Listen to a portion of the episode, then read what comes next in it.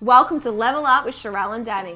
We're here to help you take your health, fitness, and mindset to the next level. It's time to level up.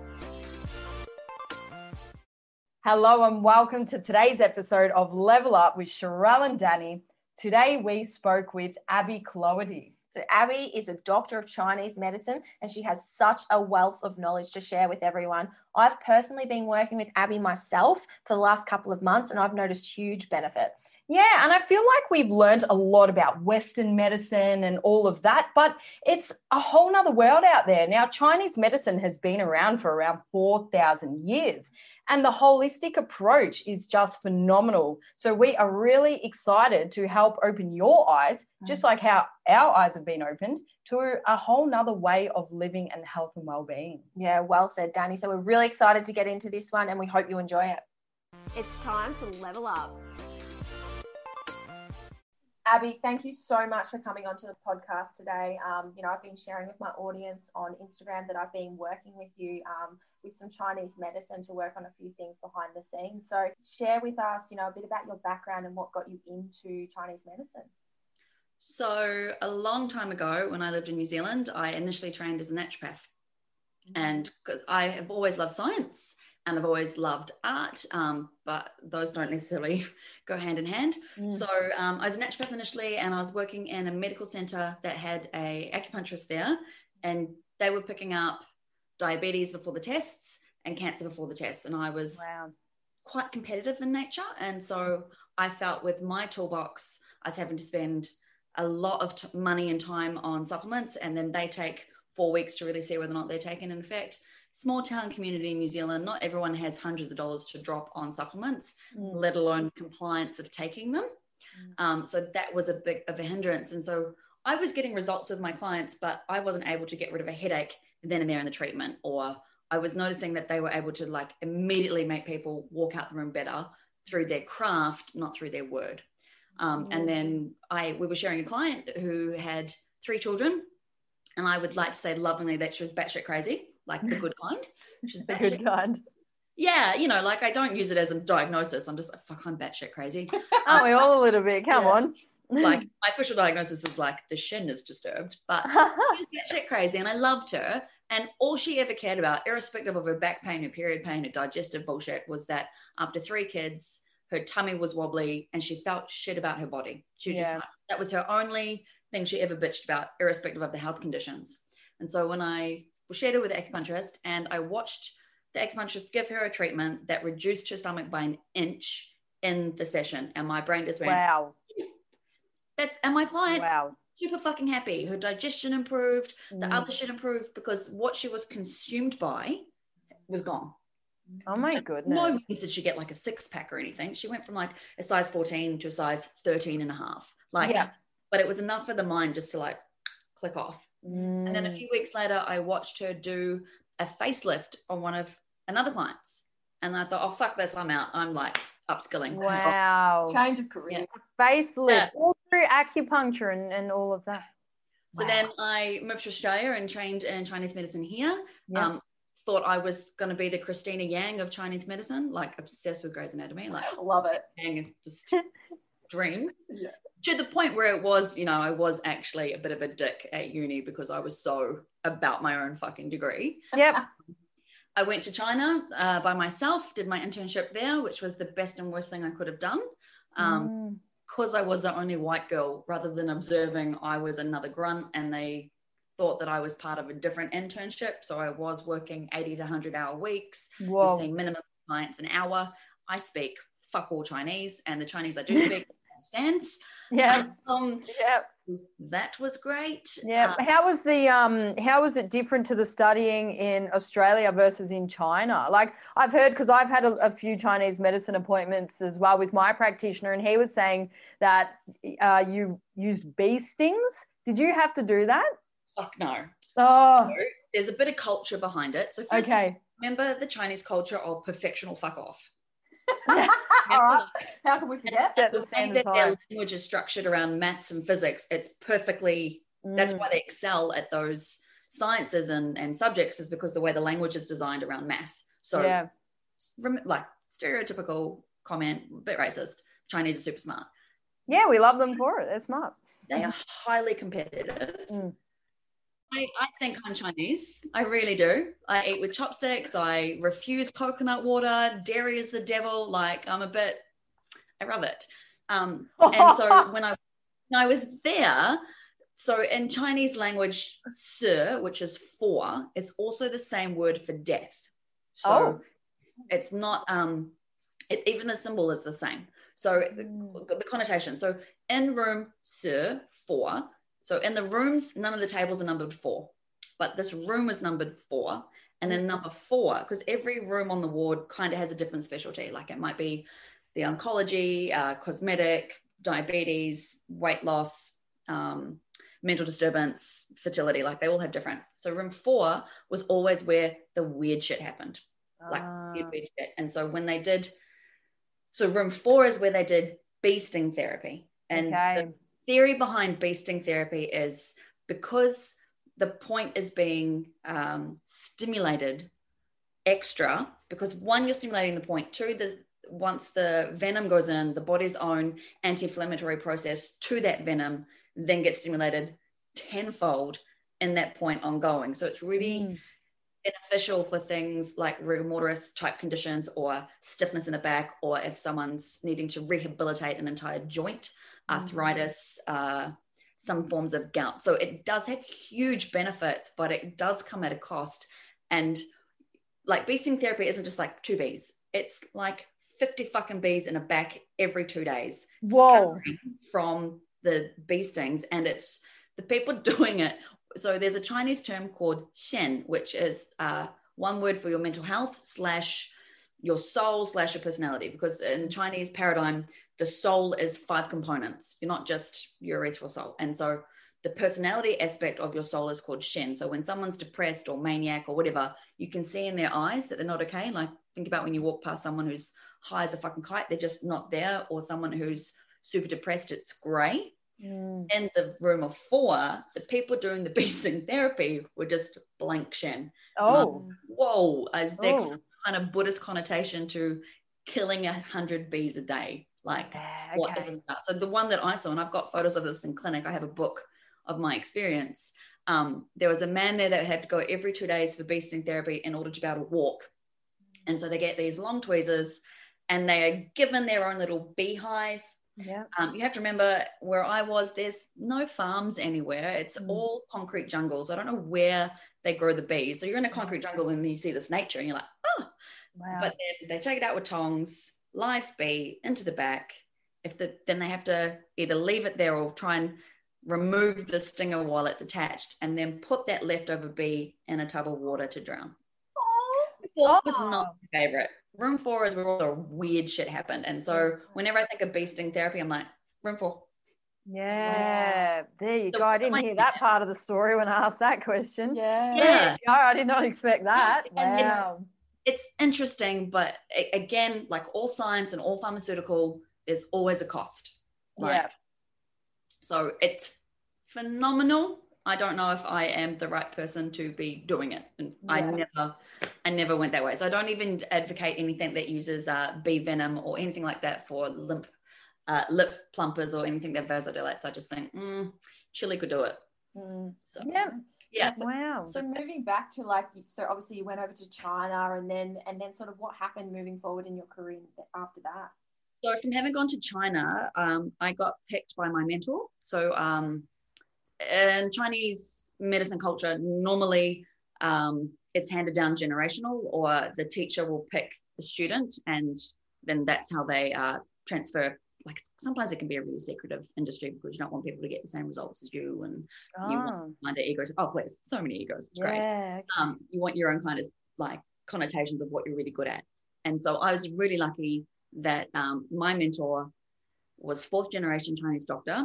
Um, her grandfather had actually started the hospital that I trained at.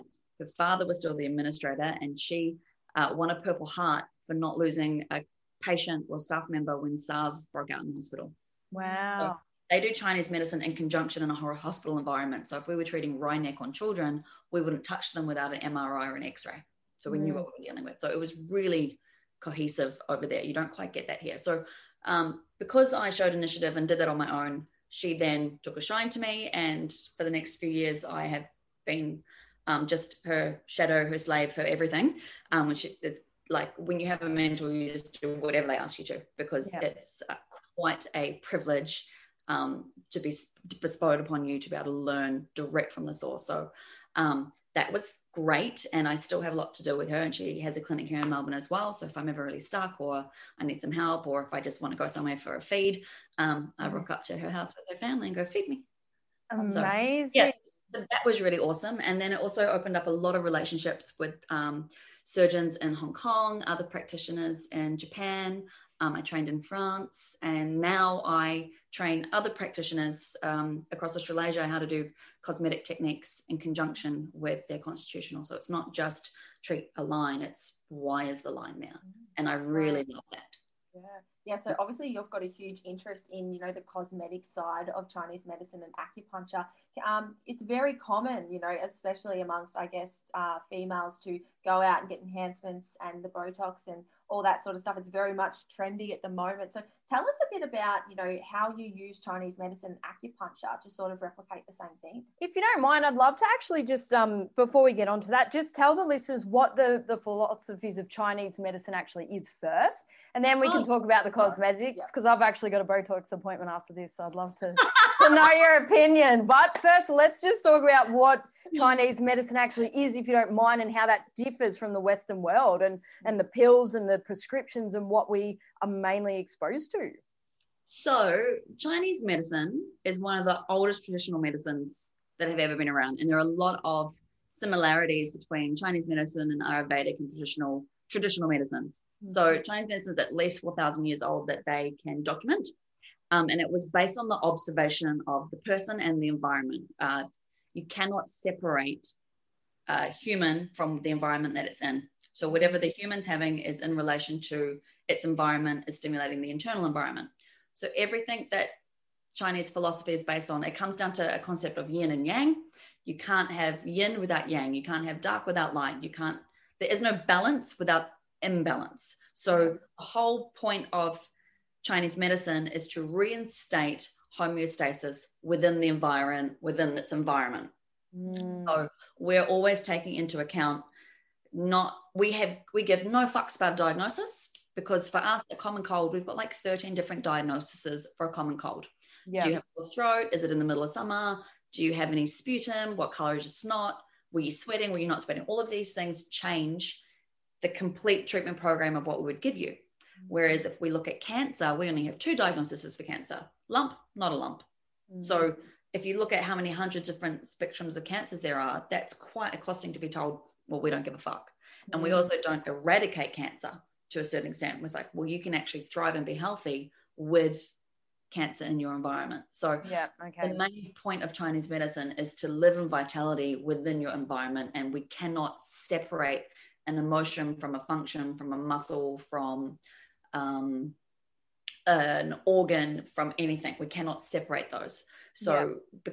whereas Chinese medicine, when it's translated to English, we talk about things like kidney and spleen and liver. They are the system of not necessarily the exact translation to that organ. There are because they observed, um, for example, they observed someone having a cough or a cold, and they noticed that they had a sore throat, yellow sputum, lots of fatigue, and cold feet. And so when they looked at that, they noticed, well, actually, this person in nature is also quite regimented, really prone to being frustrated, and they get a lot of headaches normally, and you know, they're prone to constipation. And the environment they're in, well, they're at the top of the mountain and it's dry and dusty. So that's a lot of heat. And then this wind came in. So when the wind came, then their throat changed. So they would mm. rudimentally translate to as hot wind invasion in a hot liver person. Oh, but wow. The liver isn't the liver of the system of the hepatic system. It has correlations to the hepatic system, but yeah. it's not the hepatic system. But English are, ah, liver. And then you, yes. everyone goes, ah, liver, you must be grumpy. Well, actually, no. Liver is also really good at planning, uh, forthrightness, making sure everything's in balance. It's about making sure it's got all the ducks in a row in order to be organized, but not on its own. It also needs a system of what we call the um, the spleen or the Pi, which is also making sure that there's nourishment for those different things to occur. So, uh, wow. I'm trying to make it really simple to explain. We look at you like a garden. We don't just pick off a leaf and go fix. We go, oh, what's the soil doing? What's um, yes. What's the environment like? Have you been watered? Is the stem got enough um, nutrition? What are the roots doing? Oh, that will fix the leaf. So, so yeah, so um, a lot of it is based on lifestyle. We do a lot of lifestyle work. It's not just put pins in someone and expect them to improve.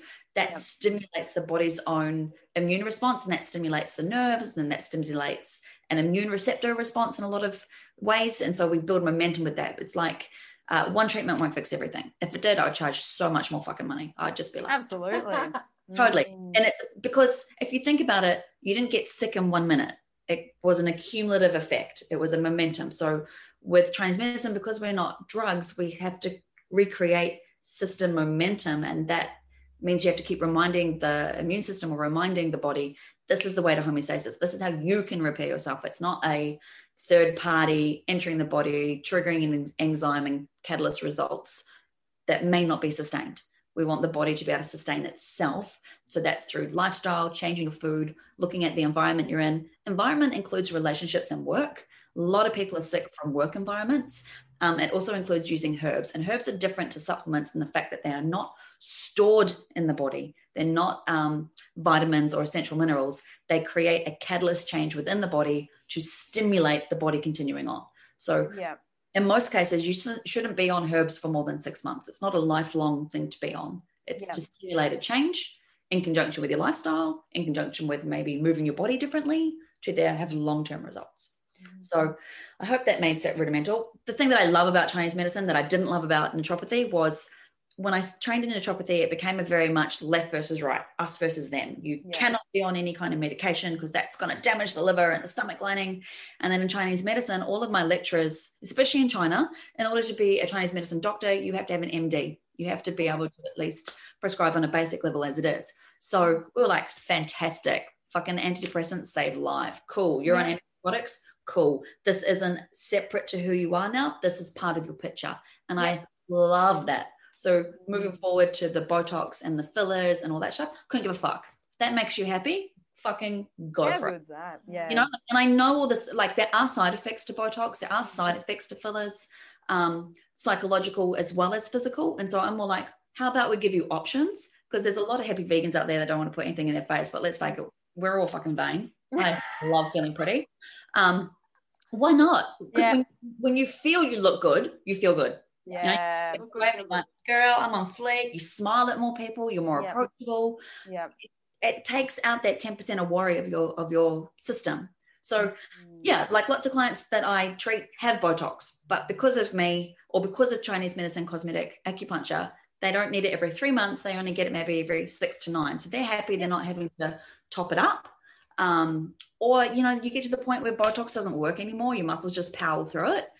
I'm the perfect person to see. But I'm the soy milk of Botox, not the milk milk. Like same, same, but different. It's not exactly Botox. I can't freeze this shit because yeah. it's not, you know, it doesn't atrophy muscles. So yeah. totally. It gives you options. Mm. That good yeah, that's good. And it just explains that and and we're always about just seeing things by the bigger picture and, and recognizing that different things are needed for different people and environment is everything. You can't just expect okay take this pill and and and that'll be your answer. Well no like from what you've said you treat an array of conditions whether it be musculoskeletal whether it be psychological with your practices but you really embody that person's environment from their workplace from from all the stresses. And I think that's really important because, particularly from a health and fitness background, a lot of people think, right, I'll just eat less calories, do more exercise, and that will be it. People My do not take I'll just do F45 and never eat rice. Yeah. yes, please. Let's eradicate that. Testosterone, your periods are going to stop and you're going to get fatter. Exactly. And rice is life um, I was going to say, you know, even working with you, Abbie, you know, it's really opened up my eyes, even from coming from that Western medicine way. It's, yeah. It's so embodied, like, mm. you know, medications and pharmaceuticals and all that sort of stuff in that treat the problem, like looking at the problem, and the problem is never the problem. And I love mm. how you use that, uh, the garden analogy. It's so important because we're all about that as well. Like, you know, you're not going to, um, you know, get the body of your dreams with one workout right? It's the same Imagine if you could, like, how much would you increase your prices? That's it. One Yep. day. See you later. What are you guys working together on? Uh, so at the moment, it was more so general health for me. Um, I think, to be completely transparent, starting with Abbie, I didn't recognize a lot of the things that I had to work on until we started working on them. So, Okay. telling me how tightly strung, type A, uh, anxiety driven I am. Um, Yeah. she, what do you call me, Abbie? A coconut? Coconut. What's I think I called you a coconut, hard on the outside, but gooey and mush on the inside. uh, yeah. yeah, yeah. I think we're all Everything's charm on the inside. Fuck. Actually, coconut number two. Coconut number two, right here. Beavis and Butthead. Um, but even the other day, you know, I was experiencing some PMS symptoms, and I went in and um, Abbie did some acupuncture on my foot, and the cramp that I'd had been carrying around all day sort of just dissolved. Really? And this is what I love. I love I have an immediate tool to stop that shit. Mm. Because the other thing that I really get to do in my role that I think needs to be spread further and wide is lots of symptoms we have are common but not normal. So every bitch goes, Mm. Oh, I have period pain. You're not meant to have period pain. Men don't go Yeah. out and shit and complaining that they hurt. It's a natural function of the body. It shouldn't fucking hurt. So everyone's Yeah. like, oh, my period pain compared to somebody else's. Fuck that bitch. I don't want you having pain. It's, Yeah. Be tolerated. This is another part of the symptom that means that something else isn't behaving. Let's peel it back. Like your body shows you signs, but your body shouldn't show you pain. Like Yeah. bleed every single fucking month. There shouldn't be this Yeah. of psychosis that goes with it. It's a sign that something hasn't been addressed or it's it needs balance or you know, yes, everybody goes crazy on a full moon, but they mm. don't have to go complete psychosis. But yeah, so we've been working a lot with the hormone levels underneath, and I've just been adding zhuzh to make skin glow as well, and any kind of fine lines we're just softening. Um, How does that happen? Like, do you mind talking about some of the techniques? Because all of these words, and even me, I'm like, oh, tell me more. Like, what is that? What do I need to do? How, yeah, how do you do that? What techniques do you use? Obviously, it's not that simple, but Well, um, when you do Chinese medicine acupuncture, it's very different to dry needling. So, um, Chinese medicine acupuncture, we train for minimum four years. You can't touch anyone with a needle for three years. And we learn not just the anatomical positions of the points, we learn their fundamental um, prescription orientation, their function, as well as other Yeah. things they can interact with. So, for example, when you get dry needling and they might try to free up your shoulder, they try to create a trigger response in the spindle cell of that muscle in order to turn on or turn off, Yep. which is fine if it is a localized problem. For me, I'm thinking if someone has a shoulder issue, there's most likely something wrong with their upper back or their other hip, or through here, there's about five channels that run through the shoulder pertaining from liver, large intestine, small intestine, um, heart, and San Jiao. So all of those like heat systems, lung systems, grief systems, you know, you carry the world of the world on your shoulder. So I wouldn't be treating that. I would be treating why that occurred. So when it comes to the face, the way I practice cosmetic is I do a lot of facial reading. So interpreting signs and colors and facial features and pulling them back into uh, behavioral, behavior. Like when I say behavioral, like when people move their face, it gives away how they process information because yeah, like especially in a caucasian culture um, we use body language through our face because we come from repressed english where that slight flick of the lip is enough to go fuck off whereas in a lot of asian and european cultures it's this yeah, yeah. How do you mean? Hands are waving But- and flailing. Pretty. That's the the Greek in me. yeah relate. a lot of caucasian cultures we've learned its inflections and you'll see that's partly why we tend to show lines quicker is because our faces are engaged differently That's why a lot of Asian cultures nothing moves because they are so much more better at um, using their body and their language and their screaming to get something out. So Yeah. I look at a lot of reading to try and go back and go, how does this match the picture of their health? So, Yeah. for example, if people have lines here that they're worried about, I'm like, bitch, you worry a lot. You create problems to think about. You're a philosopher. Mm. And so the philosopher in nature normally drains on the Pi or the spleen system, which is your digestion and metabolism of ideas and of food. So there would be a correlation to digestive upset.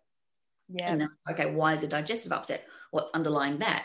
It could be food intolerances, it could be pH is wrong in the abdomen, it could be underlying trauma. The thing that I love about my job is I don't necessarily have to talk to you to understand that there has been a disruption in the emotional lay of the land. So then Mm. we can use the body's own systems of reducing stress and releasing serotonin to make you feel settled, to work on the underlying trauma, to then have relaxation showing on the face. So that's the internal process of it.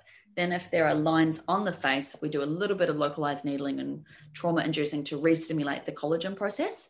And we do a lot of um, associated muscle work because you want to try and train the muscles to hold back, not in the area where the line is showing. Just because there's a line there, that doesn't mean that that's where it started.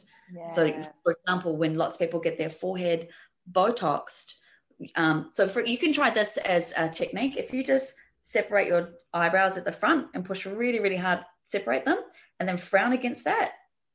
Do you notice that actually the top of your head is compensating for what you're not letting it do? Oh, yeah. Yeah. yeah. What the hell? So when I do cosmetic acupuncture, I'm actually working on the associated muscles, not just what you think is happening. So mm. that's why it's really great for Botox and fillers, is because that's how you can wear through. Your muscles can overcompensate because your body always wants to display what's going on. Yeah. Um, so if you've got Botox on here all the time, we're like, fuck, I don't care if you've got it. We can still work around it. And yeah. that's how my clients don't need it as regular, is because these muscles are all holding properly. So there's a, a really comprehensive approach to zhuzhing and working on lines and making you feel better and tightening and moving lymphatic fluid and yeah. training muscles to hold differently. And then a little bit of like some people have got great skin care, but it's not for their skin. Mm. Like it mm. might be the world's most expensive product and it's beautiful, but actually for you, it's not ideal. So a part of that needs to change too. And we work a lot on making sure your estrogen levels, because as women change in age, estrogen fluxes and changes. And if you never looked after your periods and you didn't recognize the symptoms of your hormonal imbalances by the time you get to menopause, that's a 30 year ingrained like hormonal constitution that suddenly drains in your face because you don't have fucking estrogen to have any collagen holding your face up. And yeah. so we as well. So it's a little bit behind, you know, the cart behind the horse, but we can do what we can to to boost it up. So yeah, and then lots of gua sha, lots of gua sha. So we get people to yeah. gua sha their face at home as well. One of these. Oh, yeah, you've started on that, Sharelle, with the so yeah. How would you explain that for people who can't see what what you're doing right jade now? Stone. Um, basically, it's a flat piece of jade rock that you scrape the shit out of your face with Yeah. like super complicated, super complicated. Great, but, shit yeah. out of your face. And what does that do? So, um, gua sha is a technique. So, normally in Chinese medicine, gua sha is a scraping technique that would get rid of pathogens.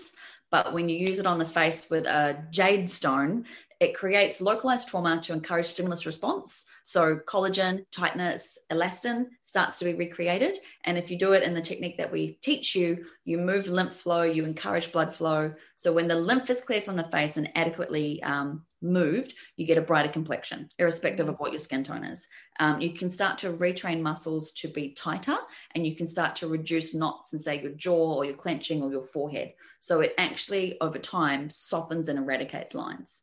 You can never get rid of a fucking line I mean, three years worth maybe, but it's like, again, you would have seen that with Botox. Sometimes it takes three years of consistent Botox to get rid of one line. Like I'm being mm. very transparent with the results here, but I love gua because uh, when I was training, I did jade rolling because you know it was all the this is before it was cool on Instagram. Yeah, it became a thing, didn't it? Recently, yeah. For like six months to a year, no bitches noticed my face. I yeah. scraped for a week people started commenting. I was like, oh my God, I've got all this time with a jade roller. So yeah. we use a jade roller in clinic, but it's a crock of shit. Okay. Actually works. Like, yeah, good. We need to know because there are so many things out there and products that people think fix the oh. issue. But from what you've said, a lot of it starts from within mm. and the stress and the environment. So how much of your treatment would be the physical acupuncture and and and the scraping versus lifestyle interventions? Like where do you spend most of your time as a practitioner? Bullying. That's why you and Sharelle get along. I can understand. Like you two are two hard-headed, human, awesome like, people. I like you. Anyone, Sharelle? well, like I've talked about this other people. Um, I have a really interesting type of clientele. Um, I can I could go through and like categorize them completely, but people follow Instagram for three months before they decide to make a decision to come and see me. Yeah, okay. Scared. Somewhere in the nose, I will ask them to change. And you have to remember, yeah. you're never, you you never change for the worse, never. No. But change is terrifying because you get so ingrained, and people are like, "You're going to tell me to break up with my boyfriend? You're going to tell me oh to quit my job?" And I would never. That's not my fucking role. I'm not a counselor. I'm no. no skin off my nose if you don't change. But if I show you, hmm, you think maybe this is making you a psycho? I think you already know this. Yeah. Then, then it will occur. So it's a really interesting phenomenon that I do spend a lot of time bullying. I very rarely give out a compliment.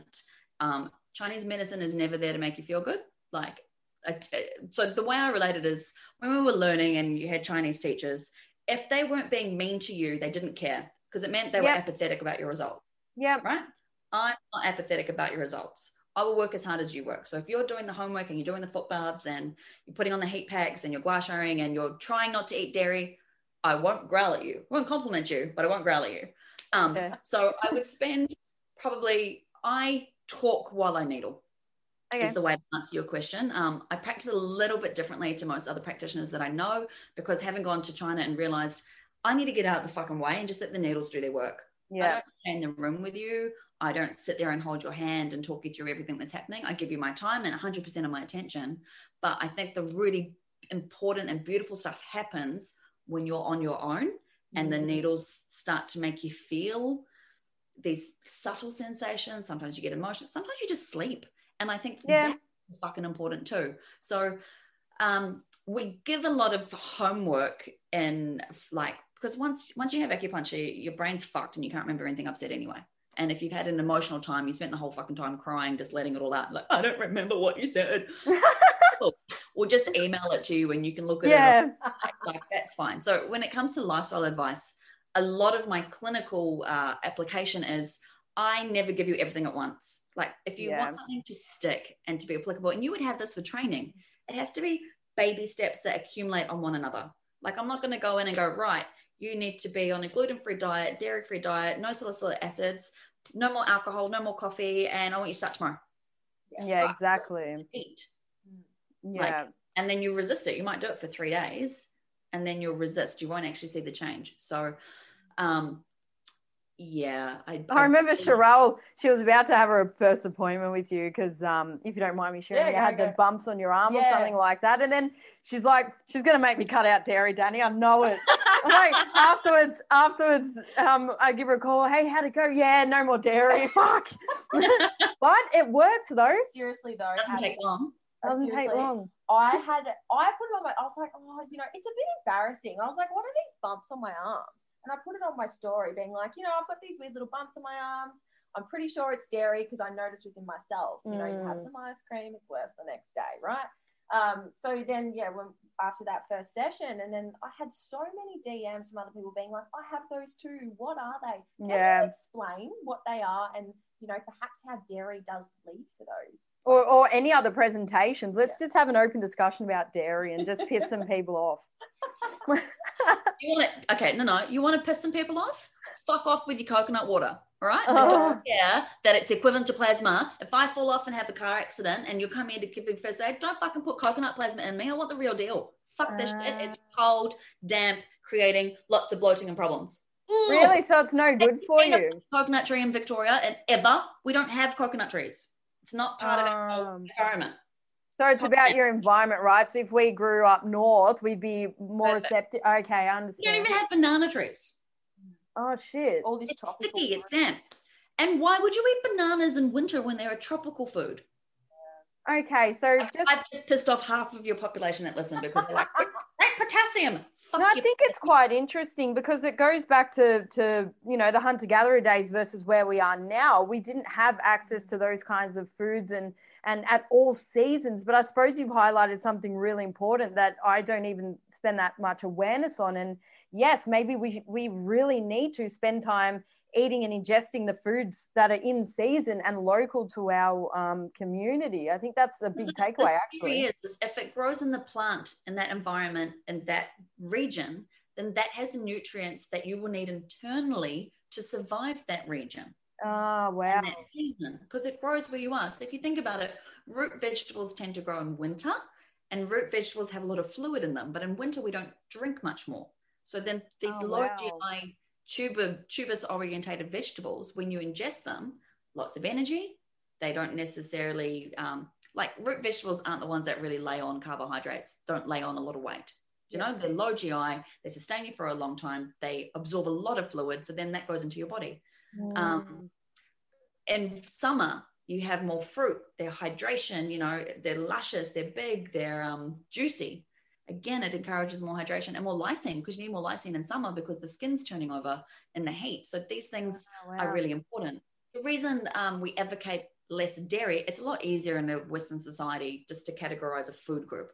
Yeah. Um, so, for example, cutting look, a lot of the the food stuff also for me comes from naturopathy, mm. but in Chinese medicine, we don't recognize enzymes, vitamin quality, or even calories. So mm. we would rather put you on a diet. If you have poor digestion, and I tell you, 80% of the population do, they yeah. just don't recognize that that's what it's stimulating from. So this, mm. with the bumps, is a form of poor digestion, which means there's an interruption to the digestion.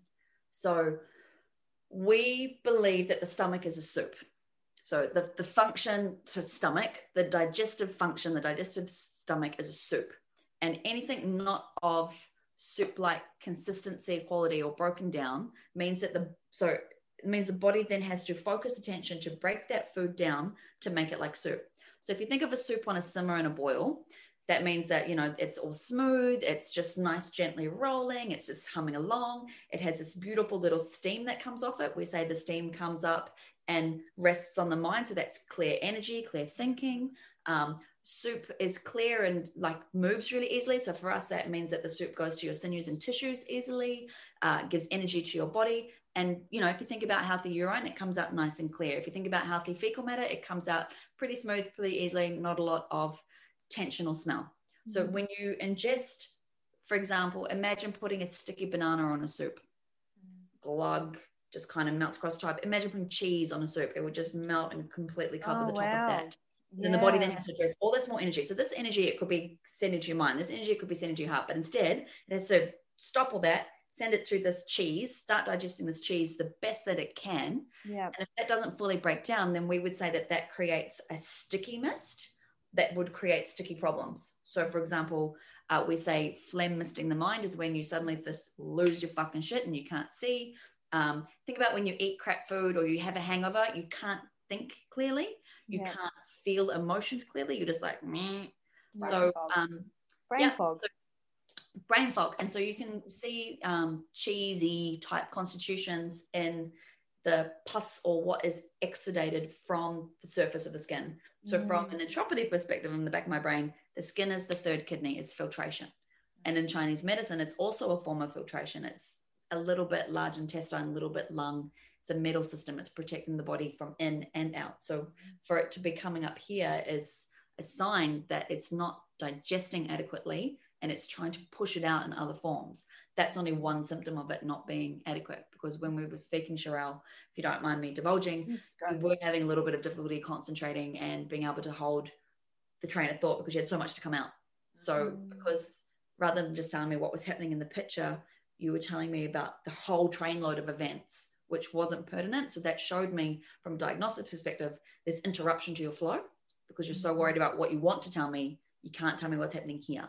So mm. again, um, I still deduced a dairy or what I would have said was a digestive upset in combination with the picture. Mm, it's so interesting how all those things really do um, impact everything. Like, and when I was laying on that table, I swear to God, Abbie, I was like, she's reading my mind. She knows my personality. she's taking my pulse, she's looking at my tongue, and she knows the type of person that I am. So it's, cool. so interesting how much you know it all links together. And I can really, um, like, I've cut out the dairy now for probably probably six weeks, nearly a month, month, six weeks, and they've significantly reduced. And it's the first period that I've gone through as well where I haven't had a big breakout on my chin. Yes. Mm, there you go. Okay yay, like your period's better. But like main priority, vanity. yeah, I know. I need some interventions for skin because I keep getting breakouts around. Because um, just a bit of background on me, I've only had a regular cycle. I've just gotten it back. Have I've had four now. Done work with Chinese medicine, um, naturopathy, and it's been great. A yeah. lot of the interventions and all of it has come from stress reduction as yep. well. But there are still those little breakouts that pop up. Um, and I suppose what would be really beneficial for not only me, but the listeners as well. So you mentioned cutting out dairy, but I recall Sharelle and, and even my practitioners saying um, not drinking cold water during your meals because I always do that. But the analogy of the soup with the steam, I just envisioned pouring a cold thing on the steam on the soup, and then Yeah. it just like yeah. What are some key takeaways that we can do to improve digestion and and those kinds of symptoms? I'll, I'll, I'll finish the analogy about we'd rather put you on rice. So the soup is your digestive function. So we would rather put you on cooked rice and congee in order to help reduce any symptom you ever had than a carrot juice fast. Because in our Mm. mind, the carrot's cold, damp, broken down. Even eating fucking celery juice, like because you know it takes more calories to digest celery Yeah. than it does to that they provide. That's like fuck off. Eat Yeah. some food. You'll notice most obese people don't eat. It's not because of your eating habits, it's Yeah. a hormone dysfunction. So we would rather put you on rice for the rest of your life because if you think about what you feed a toddler, you feed them soup orientated foods, easy hmm. digestible, easy breakdown. And if you think of a toddler, they shit like fucking troopers, they have heaps of fucking energy, they hmm. still grow, they sleep fantastic, and their brains continue to grow. So we kind of treat your digestive system the same. Easy take home messages and like um, Chinese is always, always about the warm. Keep everything warm. Keep your feet warm. Keep your lower back warm. Keep your tummy warm. Keep your period warm. Don't wash your hair when you're bleeding because you lose all the heat out of your head and your cramps will be worse. oh, what?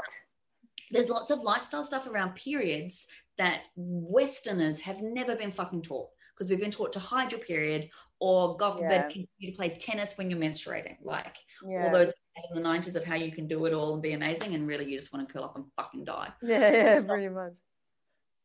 for the digestion easy take homes would be um, just because it's hot outside doesn't mean that you should do the complete opposite and have lots of ice to cool down. What that's going to create is extreme differentiations in temperature. If outside is 30 degrees, and say our body naturally is roughly 36 degrees, if outside is starting to match the inside, if you ingest lots of cold, there's going to be a huge disparity between your internal regulation to the external temperature. Mm, That makes sense. So, like, if you're trying Yeah. to ice in the body, if you think about water in in the freezer, it contracts. If you think about our our delicate, sens- sensitive uh, venous system, the, those veins vasodilate and contract super quickly, super easily. So, if you're ingesting all this cold, everything's going to constrict. oh, and so, you wow. know, think about your esophagus constricting or your digestive constricting, you're not going to be absorbing any nutrients. You're not, you're going to be more prone to bloating. You're going to be more prone to discomfort. And, you know, you're probably more prone to constipation and cramping. Mm. Like, and I know lots of people go, oh, cold make me, makes me feel great. No, you cut out ice from at least a fortnight and then try and drink something cold and you will feel it the entire way down. That's not natural you're not Ah. really meant to sense it that much. So for people who are worried about their metabolism and who, people who are like, "Oh, I just want an easy way to lose weight, trust me, if it's not the temperature of your skin, don't ingest it. So if you're going to have salad stuff, wait for them to be room temperature or wilt them a little bit more. Um, if you're having juices every morning, don't use frozen frozen fruit and vegetables or add some hot water. Add uh, herbs or vegetables that are warming, bit of ginger, bit of lemon, aniseed. Um, I recommend people changing from banana in their smoothies to say broccoli stems or slightly steamed zucchini. Peas, peas are sweet. They're really nice and easy starches. So we recommend kind of changing small and eating a handful of fucking nuts is sometimes ridiculous because nuts are hard to digest. Like all the protein, when the protein ball phase came out, I was just fucking pulling teeth Yeah, because you you've got a hard lump of rock coated in coconut oil. Yeah. you know. Here we go. Saw it on Instagram. Fuck the Yeah. fuck. Eat real chocolate. Like fuck. yeah, you may as well eat the I'm chocolate. so happy. It's Like- like high in calories anyway. and they're very high in calories and that's it because I've, I've gone through a phase of um, blended long blacks at the moment and uh, now i'm never going to have that again it's literally ice bit of protein powder coffee and normally i'd have it right after a meal no wonder i feel cooked I yeah. Like, fuck. Why are you having protein powder when you're a female? Are you trying to build on bulk? Yeah there we go another well is this a, is this a legit question though or are you taking the piss i can't tell No, I'm being genuinely serious. Oh, why, oh what was the question why i don't know it tastes good it tastes like chocolate why do you need that extra bulking mechanism? It's mm. mainly whey. It's not necessarily real food. Mine's collagen protein though, because I found whey my skin like whey protein makes my skin break out. Huh? Whey is dairy. It's a dairy. Yeah, derivative. exactly. Yeah, so I just have a, a collagen, and it's just a little bit. But anyway, the, Collagen. the point of that was I'm not doing it anymore. you, you can add collagen to it. Like collagen's fine, but you can also Mm. get collagen in the marrow and of, of bones, and you can Bone get broths. and, and and chicken and skin. Like there are other bone broth is fucking fantastic because Yep. not only are you increasing your iron absorption, you're increasing the fermentation of your gut, so you absorb better. Then you get more fluid absorbed into your large intestine, so you shit better. You fill up. It creates blood volume, creates blood quality, so your periods aren't so fucking painful. Lots of people have fatigue or like ravenous fucking hunger before their period because they don't have enough blood to bleed. So the body is trying to create mm. consumption in order to boost that blood to be able to have something to release. So I was just having a little dig of I have a lot of clients who take protein powder in the morning. I'm like, you could just have an egg or peanut butter on Yep. toast. It doesn't have to be chug-a-log. And we're yeah, we're all about that as well. Like with supplementation, get your baseline dietary methods nailed first, and then if you need better. exactly. But um, how do we find? And this might be a silly question, but I don't. How do we find out which foods are actually in season and relevant to us? Then, like going back on on our discussion before. Okay, so the easiest way around it is to walk through the market or an organic store. Then Ah, yeah. Uh, if you're going through somewhere like Aldi, look for locally grown. Then they're normally pretty transparent about what's locally grown.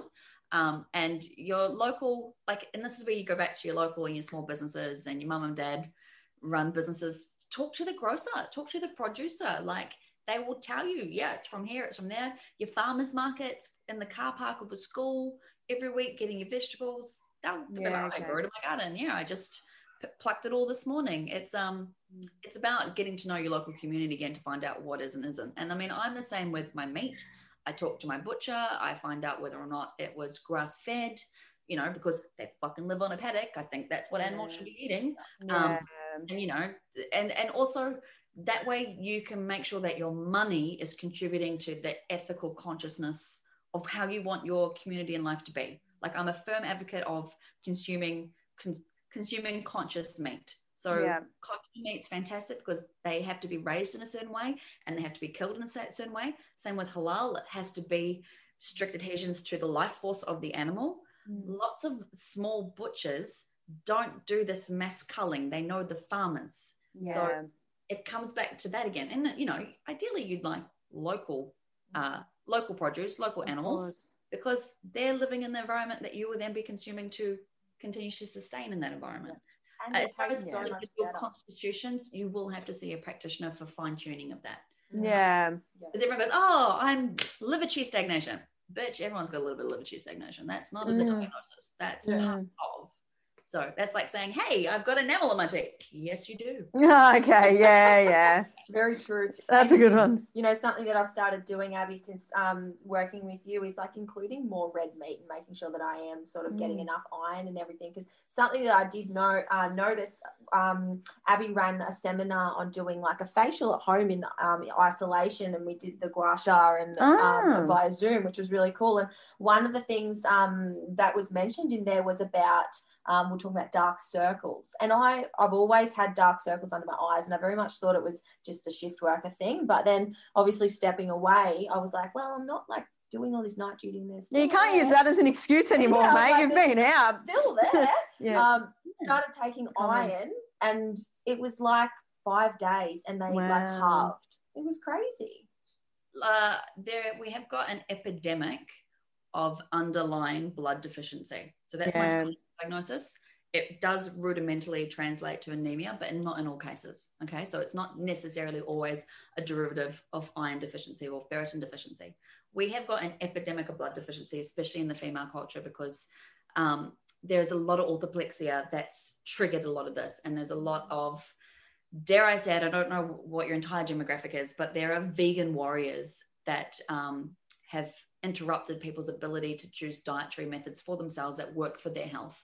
And everyone's too scared to put anything on the internet that, God forbid, they eat a bit of mince, even if it has been ethically sourced and produced. It's Yeah. this eco vegan warrior extremeness, which eh, I can understand where it's coming from, but it also has twofold. So, a symptom of blood deficiency is anxiety, fluttering in the chest, uh, inability to fall asleep properly, always feeling like you're rushing, breathlessness uh, after minimal exercise. That's what I was having. Yep. I'm like tick tick tick tick tick tick. Yeah. tick. Fuck. You're angry, uh, Um, crying for no reason and not being able to stop, dark circles under the eyes, bloating, mm, period pain, insufficient period, period not starting, spotting it at the wrong time in your menstrual cycle. And so I spend a lot of my time re educating women, especially women, that meat's okay. And you can still have a vegetarian, vegan lifestyle where you want your ethics completely and utterly respected. You want to make sure that you're spending your money where it's actually looking after the environment. So, like in our clinic, everything is renewable, reusable, recyclable. I deliberately only use, we don't use guide tubes in our clinic because that's a piece of plastic every fucking time we get a needle out. So Yeah. I'm super conscious at any point that I can be and still sterile. Yeah, Um, great. So I'm constantly re-educating women that red meat's not the devil. And a lot of people go, oh, I can't digest it because it hurts me.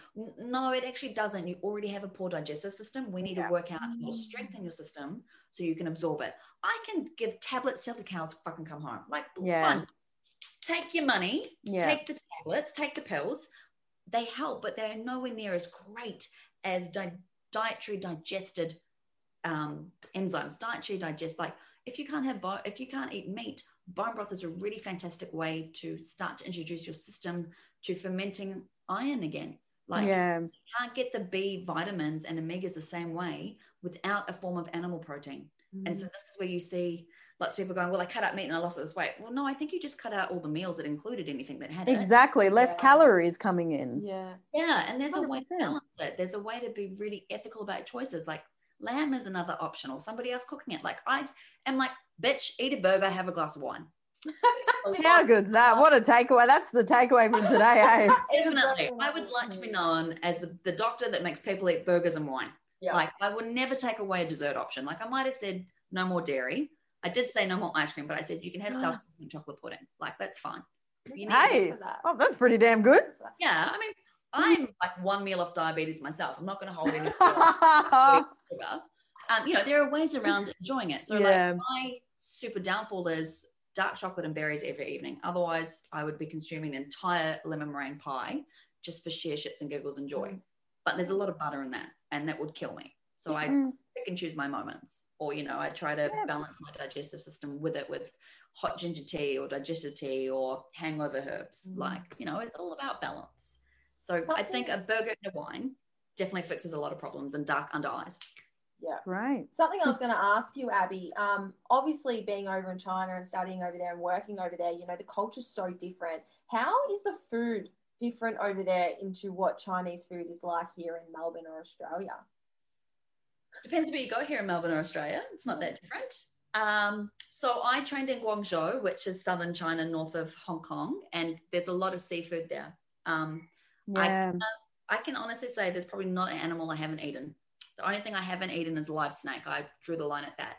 The the difference in food is um, when people consume food, you don't talk, you eat. yes. You must sit. And even when we were run off our feet at in the hospital, you would pull aside and sit down and eat. You wouldn't eat in front of the clients. You wouldn't eat while you're walking down the halls. You would pull aside and, and eat.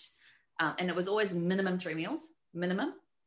Um, at each meal, well, I noticed that at each meal there was variation.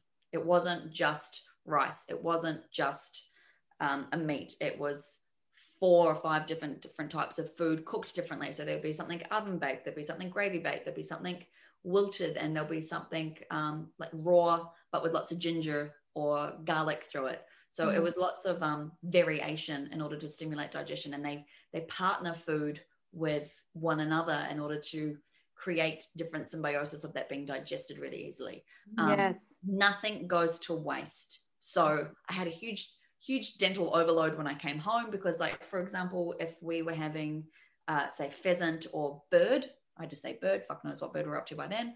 Um, so if this is if this is the beak to the tail, they cut it horizontally the whole way down. Yeah, that's Oh, right. God. The whole Like pulling it apart, it's all the way down, including organs most of the time. So even organs and offal had its own form of being prepared and cooked. So and you know, chopstick ahoy, like Yep. you're using all your teeth in order to pick everything off the bone or even chew the bone. Um, Yeah. always cooked the day of. Um, was it my my region had a lot of oil, but the oil Okay. was in order to lubricate to enhance elimination. But in all fairness, like I'll be really honest, I ate fucking everything because at that point I didn't understand the concept of yum cha. I didn't understand that it would keep coming out, and because I couldn't understand Oh. Chinese, and because I was a shiny white girl, it was auspicious to keep taking me out with all the doctors at the hospital. So they'd Oh, take me on. I didn't know what the fuck was going on Yeah. And I'd think, oh fuck, I don't know when I'm going to eat again or what they're trying to tell me. So when the first plate would come out, I'd eat it all, and then like, Um, "Fuck, I'll eat that too. So I think I gained like ten kilos in like five days. wow. My downfall, if I haven't already explained, I love fucking diabetes, is uh, egg custard tarts and um, egg custard buns, and then I found a barbecue on the way home that did like this little batter patter cake thing, and so I was like, I'm practicing my Chinese. I Yeah, that's 10 it. that was Deep fried ice cream. Yeah, yeah. and so I'm like, well, it's not dairy. So um, and then when my Yeah. mentor me, she goes, "Oh, you got fat," and I was like, "The English word for it is you gained a little bit of weight." Yeah, they're so to the point. Yeah, and then like this, this led on to more learning for me, and the fact that Yeah. like my um my one crux is having a tummy that makes me think I look pregnant. Doesn't matter how skinny I am, or if I did marathon running, I would always think, "Oh my god, I look pregnant." And so when I gained all this weight, she started treating me for weight loss because China, that's really important that you look your best at all times. Um, she got rid of my tummy like within six months. And I was the heaviest I've been, but I thought I looked fucking bitch skinny. Like you will see me in crop tops a lot now because my tummy is flat. Doesn't matter how much I weigh, doesn't matter how much I gain. My one thing that consumed my entire well-being is gone. And that's why I love doing cosmetic because I know how much different you feel when you're not picking yourself apart. It gives you Yeah. space, gives your brain space and time to think about how to create, how to help, how to be nicer, you know, things that you can do rather than things that you're trying to hide. It changes who you are. So I was like, sweet, flat tummy and keep eating the dietaries. Yes. Well, that's good. And the culture over there is so different to here. Like one of my favorite cuisines is Japanese and just how clean and, and fresh everything is. But they also have like the wasabi. Obviously, the, the meal comes out cold, but then you have that element of heat in it. And that's why you often have wasabi with your sushi or, or seafood. And But you'll also notice that miso is served with everything yes, miso as well. before you eat the cold. Mm. I never really noticed about how much digestion was really bled into so much of what they do. it's like a ceremony nowadays where I used to, again, before I was enlightened to this, you're scrolling on your phone while you're car? eating, eating while driving, barely even chewing. And for one week, I practiced chewing my food and it made such a difference. I was like, you mean you don't use your teeth to eat? That's interesting. Nah, guzzle it in. Like not even. Burrito life. That's straight in and and and being distracted, but just the simple art of actually sitting down and concentrating on your food. Digestion is everything. You can be taking all the pills and supplements in the world, but if you're not digesting it, Mm. what's the point? You know Oh, it's a waste of time. So like we have a strict rule at clinic. Like sometimes like we are slammed at the moment. Like we're expanding again because it's just a need and there's a need for us at the moment. And so I think last week we had too many double bookings at the same time and we're trying to service everyone. And so like I am a bitch that loves to eat. I saw you getting that burrito.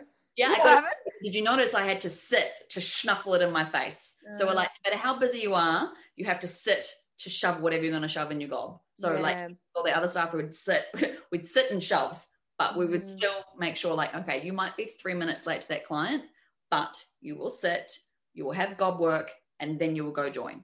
So, Mm. the, like, even if you are the busiest person ever, you'll notice that I wasn't still typing on the computer while shoving my gob. I was Yeah. sitting chewing. So, for people who are working from home or are super busy in um, corporate world, they go, I ate my my lunch at my desk. Cool. Yeah. Did you at least put the screensaver on? Like, yeah. But at least close off your computer and consume rather than eat with your eyes and eat with your tummy at the same time. Like, So you, know, do that, if Yeah. you don't do that and you're sort of, you know, eating on the go and rushing and scoffing your food down, what sort of impact does that have on the body? So if, um, we say that digest, like if you're, um, so I've talked about the spleen system, which is the digestive and metabolism system. The spleen system is a partly digestion of food, but also digestion of your mind and digestion and assimilation of ideas and the ability to use your intellect. So if you're using the spleen system to intellect and take in information, then the aspect of the spleen system can't digest because it's already being consumed at the top. So that will stop processes happening at the lower because it's being cons- it doesn't have enough to do both. It's like a mm. man; he can't have his dick out and create good decisions. It's yes. No, it's only enough blood to do one, not both. And it's the yes. same with your eating systems. There's only enough energy to do one, not both. So if you are still consuming and thinking and doing, it's not going to give adequate attention to consuming and digesting.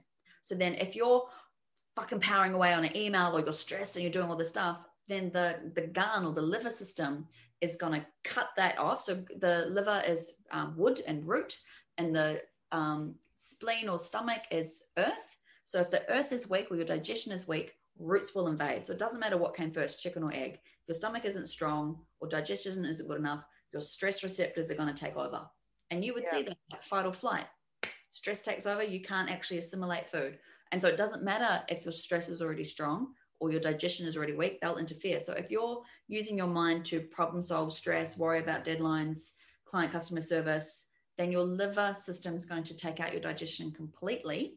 And then you will get reflux difficulty digesting, weight gain, Garen fucking teed weight gain, yeah. fluid accumulation, fat ankles, fat underarms. Um, we see it all the time. If you just stop and chew food, you will be amazed how much weight you lose. Like you yeah. it. It's really important. And I see a lot of people lose bloating and fluid metabolism when they stop cold, damp foods. Yeah. Quickest way to lose weight, warm food. I can't wait to make these changes. Yeah. This is cool. I was such a cold yeah. water drinker, wasn't I? Yeah. I had bottle and bottle, and it's been straight from the fridge. Yeah, straight, straight in. Yeah, I'm from the country. It was always hot. We just drank cold water. It was just the normal BB. Eat bananas. Eat the bucket cold. Mm. Yeah, yeah. That's why I'm always cold. cold. Whole body will cool down. Yeah, yeah, it makes yeah, sense. Like if you're cold on the inside, everything contracts. The whole thing is to have vasodilation, healthy shitting, healthy breathing, because you lose most of your weight through carbon dioxide breathing. Like that's yeah. the biggest way of ketosis to be eliminated after ATP has been broken down. It's the only way the body can eradicate it. So if you're snuffling food, you're probably not breathing properly either. So you're you're not able to have ketosis and healthy metabolism of what needs to be eliminated. So then that's going in, and you're gonna have stinky farts. Is what I reckon.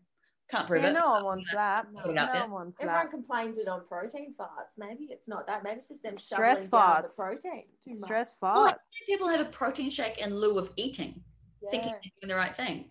Mm. I bet you when they're having that protein shake, they're still fucking doing shit. Absolutely. It's, it's not sit down and have a, a ceremony or a three minute headspace of just protein drinking. No, it's, you're right it's done and then on to the next thing because it's made to be convenient actually. Yeah. oh i didn't have time to make a meal they say. I'll just have a protein shake, shake and you're on your wow. Or you just have an egg easy peasy have an egg just boil an egg yeah you know i can see Abbie how when you go to treat someone holistically as a person how much goes into it you know yeah. like there's so much that goes into it and it's it's yeah. never just take this one pill and treat this one problem you know and it's the same with everything. We have to look in life like how everything, our environment, who we are, what we're doing is impacting who we are and how we're performing.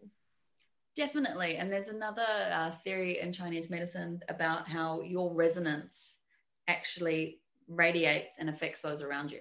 So when you make a change, it does create a ripple effect. And this has been proven through um, uh, physics and neurobiology. So when you start to make a change, that starts to spread and create um, hopefully beneficial change around you as well. So you would notice that while you're working on your own self well-being, how it impacts a benefit on your relationships.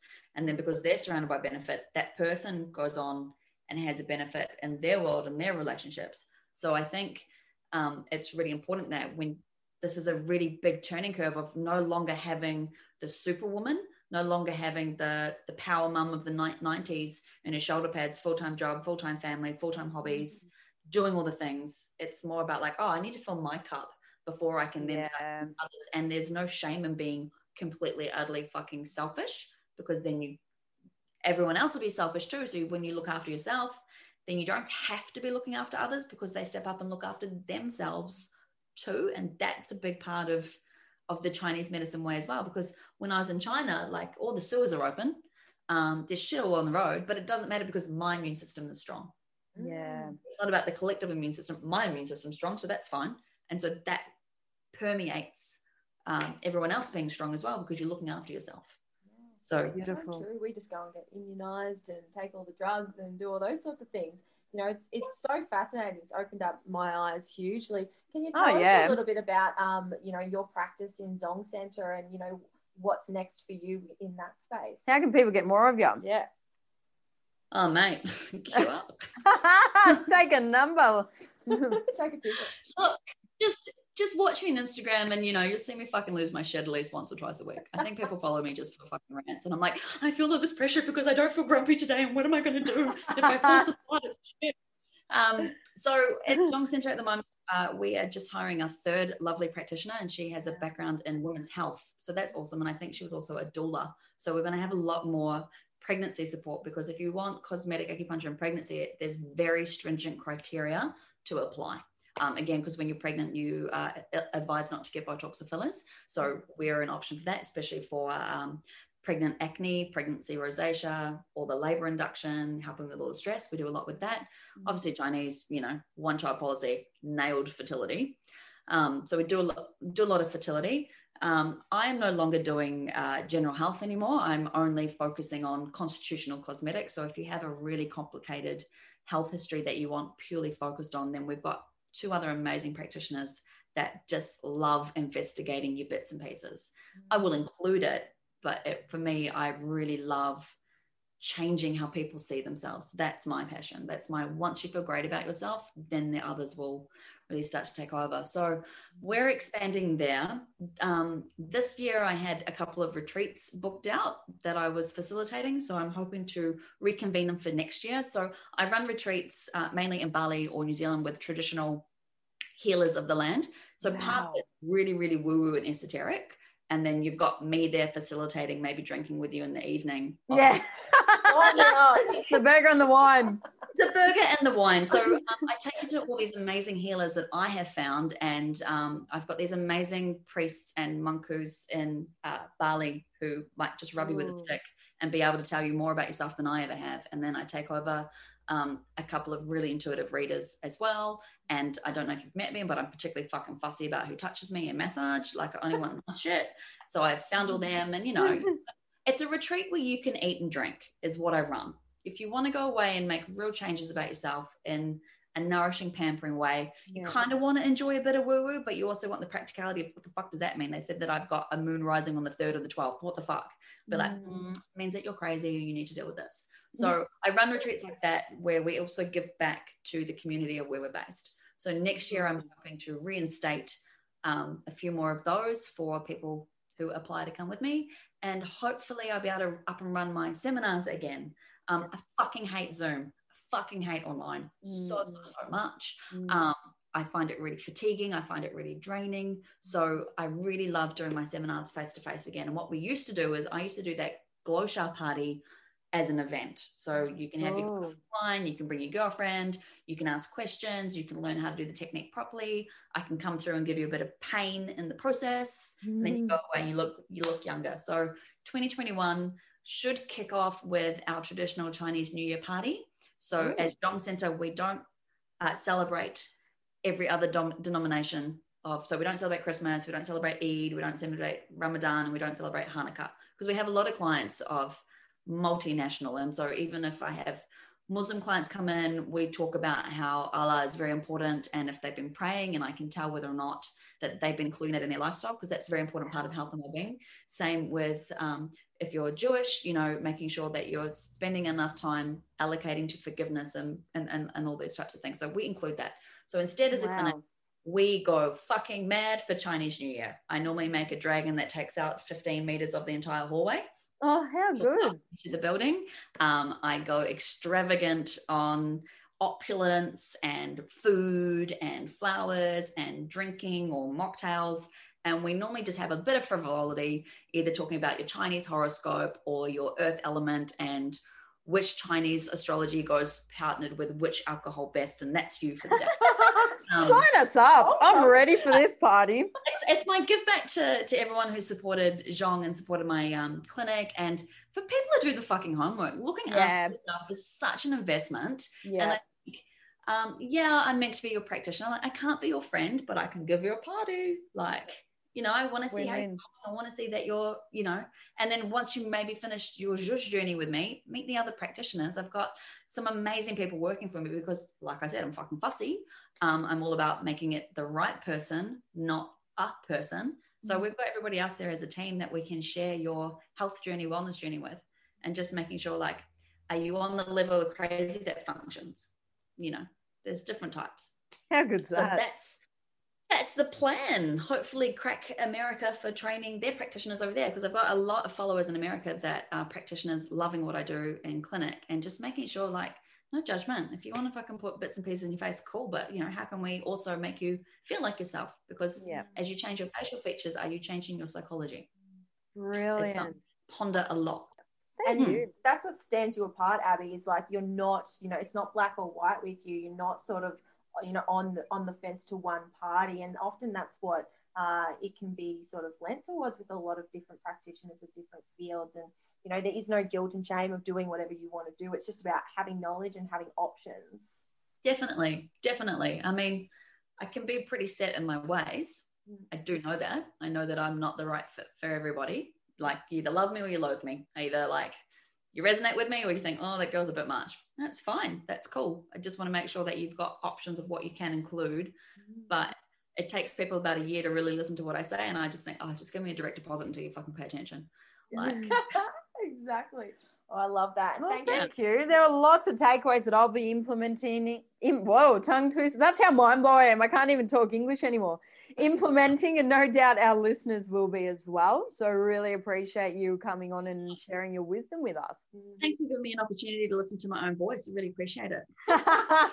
Before we head off, um, can you let our listeners know where they can find you on Instagram and um, as well as Zhong Centre? Awesome. So my Instagram handle is Dr. Abbie Acupuncture, and that's Abbie IE, spell it with a Y and die. Um, you can get my last name wrong, just don't get my first name wrong. Like so Dr. Abbie Acupuncture. Um, and you can find out more about our clinic on zhongcenter.com. So that's Z H O N G C E N T R E.com. And we've got all of our lovely doctors there, all of our beautiful clinic, um, how to find us, weird blogs on food and periods, and how to tell boys about blood. Um, we have a huge amount of men that come in for cosmetic as well. Like it's not just for ladies. So yeah, we're at Zhong Centre and I'm on the gram ranting away. yeah, good. Thank Yeah, you so I much. couldn't get into TikTok. I tried and failed. I was like, this is too much, too millennial. I don't want to treat 16 year olds. This is too much for me. It's never too much with you, Abbie. But Ugh. thank you so much for coming on. You know, it's, you've really opened up our eyes, and we hope that um, everyone could take some um, some knowledge and wisdom because you've definitely got plenty of it. So, you know, if you guys and girls did take anything from the episode, please do take a screenshot, tag myself, Danielle, and of course Abbie with an IE, not a Y. Die. Um, yeah. my actual parting wisdom is if if you're not in St Kilda or if you're not in Melbourne and you want to find someone who's a registered acupuncturist, you need to go on the AHPRA website and make sure that they're registered because dry needling is a different uh, segment than actual Chinese medicine and working on your hormones. So the AHPRA website will have someone who's paid lots of money to be registered by the government, done years and years of training, and are therefore paid lots of money and lots of insurance. The more insurance someone has, the better. So um, a registered practitioner for acupuncture is on the AHPRA website by the government of Australia. AHPRA. Yep, Australian Health Practitioner. I, I didn't want to spell it because I get it wrong out loud every time. Yeah, I just oh. thought I'd give it a ah, crack. Opera. Ah, but yeah, APRA. We're on there. definitely, All right. we're on there. Thank you. Thank you Thanks for having me on. Anytime.